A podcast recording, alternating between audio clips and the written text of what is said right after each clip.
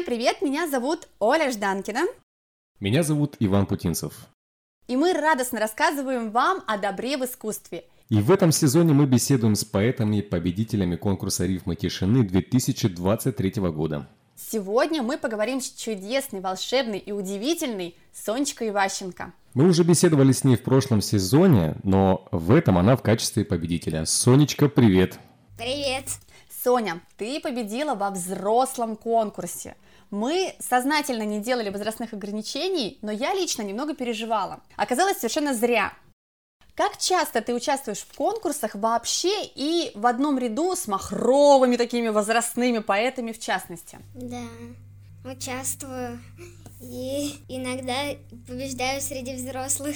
Ну, такое часто происходит? То есть для тебя детские конкурсы неинтересны, или ты в них тоже участвуешь среди, как бы, ну, ровесников, допустим? Или таких вообще нет конкурсов? Есть, есть, но иногда там, конечно, такие возрастные категории, там, 7-14 э, лет, несправедливо, там, первоклашку сравнивают.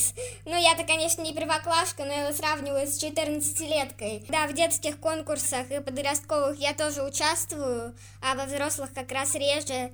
Вот у вас от экологии души, например, что там был, март или апрель, в конкурсе я участвовала. Да-да-да, и тоже победила, между прочим. А это значит, что твое стихотворение войдет в сборник, который мы сделаем в следующем году, который будет посвящен как раз временам года. И я лично этому очень рада. Это же календарь должен был быть. А это будет сборник-календарь. Мы потом расскажем концепт, там будет все необычно. Да, кстати, Соня, судя по твоим сторис, ты вообще выступаешь чуть ли не каждый день в последнее время на улице. Как раз я хотела рассказать о том, что я выступаю на улице, и мама мне сказала, только не говори, что ты выступаешь каждый день, ты же только недавно стала выступать. Но судя по тому, как ты выступаешь, ты выступаешь уже, не знаю, лет так 10. Вот настолько ты уверенно себя чувствуешь, настолько приятно смотреть за тем, как ты подаешь Того, материал. что ей нет 10 лет, да? Да, да, да, да. Вот это я специально на этом акцент сделал. Но мне в этом году исполняется 10 лет, получается, я с нуля лет выступаю. Очень похоже на то. Да, это как такое приветствие. Мы не виделись сто лет, а сто лет же вряд ли кому-то есть, кто так здоровается. Даже если кому-то есть сто лет, получается, если он с кем-то не виделся сто лет, то должен был быть знаком с ним с рождения. Получается так. Тоже верно, да. Но это очень, правда, хороший такой комплимент от Вани, потому что, правда, тебе можно доверить любое мероприятие. Мы с этим столкнулись, когда была презентация сборника Арт Десанта, и мы, как поэты, так сказать, немножечко опаздывали. И когда мы пришли, увидели, что ты уже вовсю выступаешь, ходишь между зрителями, читаешь совершенно легко, свободно, и я понимаю, что ты тот партнер, на которого мы, взрослые тети и дяди, легко можем положиться – Потому что в любой непонятной ситуации Соня прекрасно, Соня надежно, просто как скала. В любой непонятной ситуации буду обниматься я. У меня даже, знаешь, у меня такое ощущение, Соня, что у тебя прям какой-то непреодолимый такой азарт, прям влечение к сцене. Тебя вот, и когда смотришь на тебя, вот это твой заряд, твоя энергия, что ты без этого как будто жить уже не можешь. Ну да, я не могу жить без, без поэзии. Я в прошлом подкасте про Добро Арт, когда мы его еще просто записывали, а не в рифмах тишины, я сказала, что я пишу, потому что не могу не писать. Кстати, он, оказывается, есть на Яндекс Музыке. Скажи, Соня, а насколько важно для тебя побеждать? Если честно, это сложный для меня вопрос, потому что, с одной стороны, радостно, когда я занимаю там первое место, и грустно, ну, когда ничего не занимаю, например, но я столько участвую уже в этих конкурсах, там, печатаюсь в каких-то журналах, что и мне, если честно, это уже не так важно, ну, не настолько важно именно победить, и вообще поучаствовать. Как важно для кого-то, кто только недавно стал печататься и участвовать в конкурсах, потому что, конечно же, когда долго этим занимаешься, уже становится нормальным. Ты уже профессионалом становишься. Да. А как ты вообще считаешь, для чего нужны такие конкурсы, как, допустим, те же самые рифмы тишины, то есть такие инклюзивные, когда мы пытаемся донести поэзию, ну, не только до зрителя, которому эта поэзия доступна, но и тем, кому до нее трудно дотянуться. Для чего эти конкурсы? Нужны ли они? Ну да, они нужны, потому что людям же глухим тоже хочется понять поэзию, ну и не только глухим людям, и не только именно поэзию, а вообще люди незрячие, глухие, они же этот мир не так совершенно видят, как мы, и мне кажется, нужно им доносить частичку нашей жизни. Я где-то увидела в интернете недавно какой-то проект для людей с ограниченными возможностями, только там было написано для людей с безграничными возможностями. Вот правильно это сказано. Прекрасно, прекрасно. Ну, коими, по сути, мы и являемся на самом деле. Да. Просто не все об этом знают.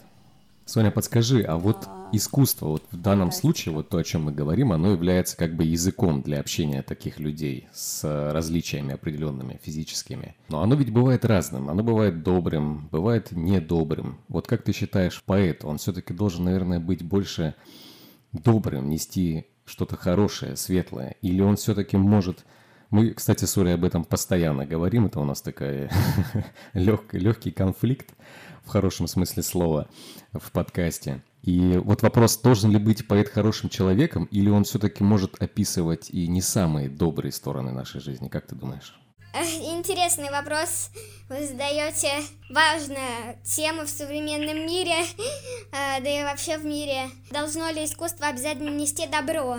Но я скажу так, если искусство несет какое-то зло или что-то негативное, темные какие-то стороны жизни, то это значит, что у автора, который написал стихотворение или рассказ, они в жизни есть. И лучше пускай будет стихотворение о том, что там человек что-то совершил плохое, чем он реально в жизни совершит что-то плохое, потому что он же выплескивает эмоции в стихе. И больше этот негатив не будет в обычном мире. Вопрос другой, нужно ли эти стихи показывать на публике, но это как уже решает сам автор. Вот Соня какая молодец, такую глубокую тему затронула, и даже, по сути, еще один вопрос появился. И как ты думаешь, исходя из твоих слов, то есть, получается, можно выразить эти негативные эмоции через стихотворение, и это как бы человека оберегает от таких поступков? То есть стихотворение просто вот ты выразил это в стихотворение, и уже, по сути, не можешь пропустить через себя зло. Да, у меня такое бывает, когда мне очень грустно или я на кого-то сержусь, то я пишу стихи, и эмоции эти проходят, проживаются. Стихотерапия. Это очень здорово, и мне очень понравился ответ по поводу, знаешь, вот этой ответственности, когда ты говоришь, человек может это переработать, а вот дальше выдавать ли это в мир или не выдавать это в мир, это уже он решает. И мне кажется, что это очень важный момент, когда поэт это осознает, вот эту вот ответственность свою, что я сейчас отправлю в мир дальше свой негатив или нет. Да, Ваня? Да, да, Оля, я на самом деле, не поверишь, только сегодня я перебирал, узнав о событиях в новостях, я сегодня даже немножко поменял свой, ну скажем так, трек-лист стихотворный для сегодняшнего нашего выступления в библиотеке Чехова, потому что я подумал, что, наверное, не стоит. Грамотно, грамотно. Когда в мире что-то плохое происходит, лучше нести свет. То и в искусстве да. плохое, и в жизни. А что должен сделать поэт, чтобы считаться поэтом? Что должен сделать поэт, чтобы считаться поэтом? Наверное, нужно, чтобы люди признали этого человека поэтом. Ну, народ, э, зрители сказали, что вот он поэт, он хороший поэт. Но если честно, я когда только стала писать стихи, видимо, так это настолько мое творчество, что я сразу уже про себя говорила. Всем большой-большой привет. Меня зовут Софья, мне там сколько-то лет, смотря сколько мне было, и я современный поэт. Так что человек может и сам это почувствовать, что он поэт, и если это так отзывается в его сердце, творчество. Великолепный ответ. То есть на самом деле совершенно не важно, что думают другие, важно, что чувствуешь ты. Мне кажется, что в этом что-то есть на самом деле. А за какой поэзией будущее? Вот как ты яркий представитель этого самого будущего, в котором ты будешь не то чтобы раньше нас, но ты будешь дальше нас, мне кажется. Поэтому, вот как ты считаешь, за какой поэзией будущее? Для какой поэзии будущее? Не знаю, мне кажется, не только будущее, а вообще поэзия и мир наш создан, чтобы нести свет, так что будущее для светлой поэзии и, может быть, э, для более какой-то космической поэзии, что люди начнут глубиннее понимать себя и миры вокруг себя, и более будет поэзия космична, если можно так сказать. Космично. Как хочется тебя обнимать за эти слова, господи. Обнимайте! Обнимашки через экран! Обнимаем, обнимаем через экран, через микрофон. Обнимаем всех наших слушателей заодно. Слушайте, ну вот космическая, межпланетная, галактическая, не знаю. Я вот тут подумал, и я, наверное, не, не смогу назвать ни одно стихотворение или поэта, который был бы вот таким вот космическим, футуристическим. В прозе это есть, это понятно. А поэты, вот давайте вместе попробуем вспомнить кого-нибудь. Так, ну я, во-первых, себя причисляю к космическим поэтам. Извините, у меня столько про космос написано, что ой-ой-ой. Сонечку я причисляю к космическим Да. поэтам. Ты, кстати, тоже космический поэт. Не надо ля-ля. У тебя столько всего идет именно через космос, через какую-то связь вот эту удивительную с этим вселенским масштабом, я бы сказала. Так что вот, три точно я есть. понимаю, о чем ты говоришь, я понимаю, но я имею в виду вот именно фантастическая поэзия. Вот, Соня, как ты думаешь, что такое? Я знаю, например, поэтов, которые пишут именно про космос и о космических мирах, и рисуют картины. Их не знаете, это художники-поэты Митя и Юля, Творческий союз Сфера мысли. Не знаю, если кто-то их знает из наших слушателей, то, мне кажется, их можно отнести к космическим поэтам, что они несут космические миры небесные. Ну, мне тут еще сложно не добавить про Женечку Удальцову. О, да, да. И про Валериуса, который тоже прямо чистый космос в чистом Валериус, виде, кстати, да. фантастика. Ну да, Валериус согласна. И Женя Удальцова, она тоже космический поэт. Хотя, мне кажется, у Жени Удальцова она больше не про космос, а у нее какая-то связь с деревьями. Она Лес. столько много пишет про Деревьями, лес. да. Так что она, наверное, лесной поэт. Лесная фея. У Жени Удальцовой космос леса. Сонечка, мы тебя в прошлый раз спрашивали, но и в этот раз тоже спросим. Это важно, и будет интересно услышать твой новый ответ, потому что, возможно, он будет как-то отличаться, потому что все меняется, и ты взрослеешь, и мир вокруг меняется. Что для тебя добро? Хм, Я так и думала, что вы этот вопрос зададите. Что такое добро?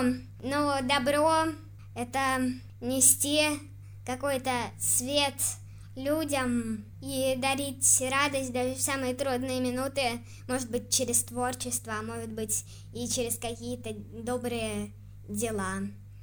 А вот скажи, согласись, что а добро, оно всегда умножается. Мне кажется, что это так. Вот ты сделал кому-то добро, и этот человек для дальше передает его. Оно как минимум умножается и становится больше. Это что-то, что постоянно растет. Нет, это не совсем то, про что ты говоришь, но да, когда ты делаешь человеку добро, то ему тоже хочется делать добро. И если, например, человек обижен чьим-то злом, то он будет стараться обидеть всех на подсознании, чтобы они почувствовали, как ему больно.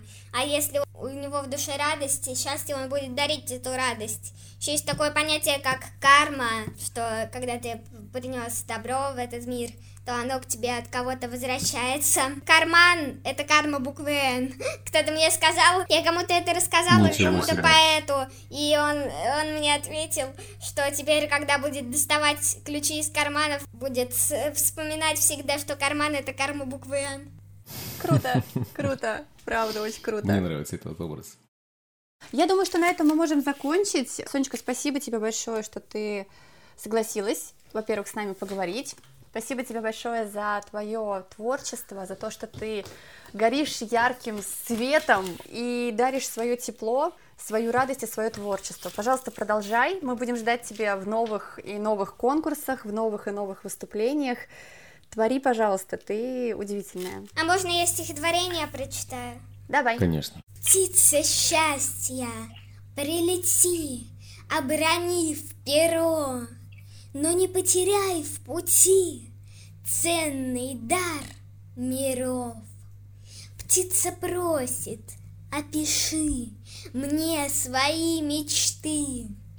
Все исполню от души. Будешь счастлив ты. Я уже тебе лечу, любя. Птица счастья, я хочу обрести себя. Ах, как замечательно. Спасибо большое, Сонечка. Оль, подставь, пожалуйста, щечку, я сейчас буду делать поцелуйчики.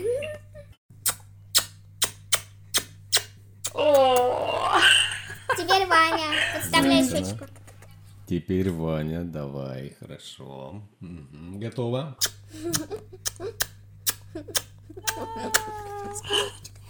А вы, Ай, пьё- спасибо. вы пьете чай с поцелуйчиками? М, Спасибо тебе большое, спасибо огромное.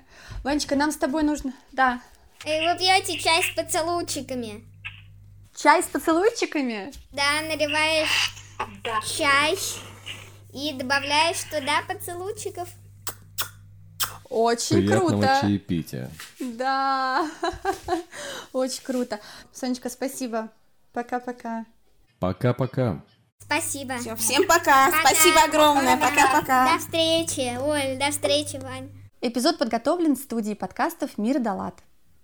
В этом сезоне подкаст выходит при поддержке гранта, представленного благотворительным фондом «Анастасия».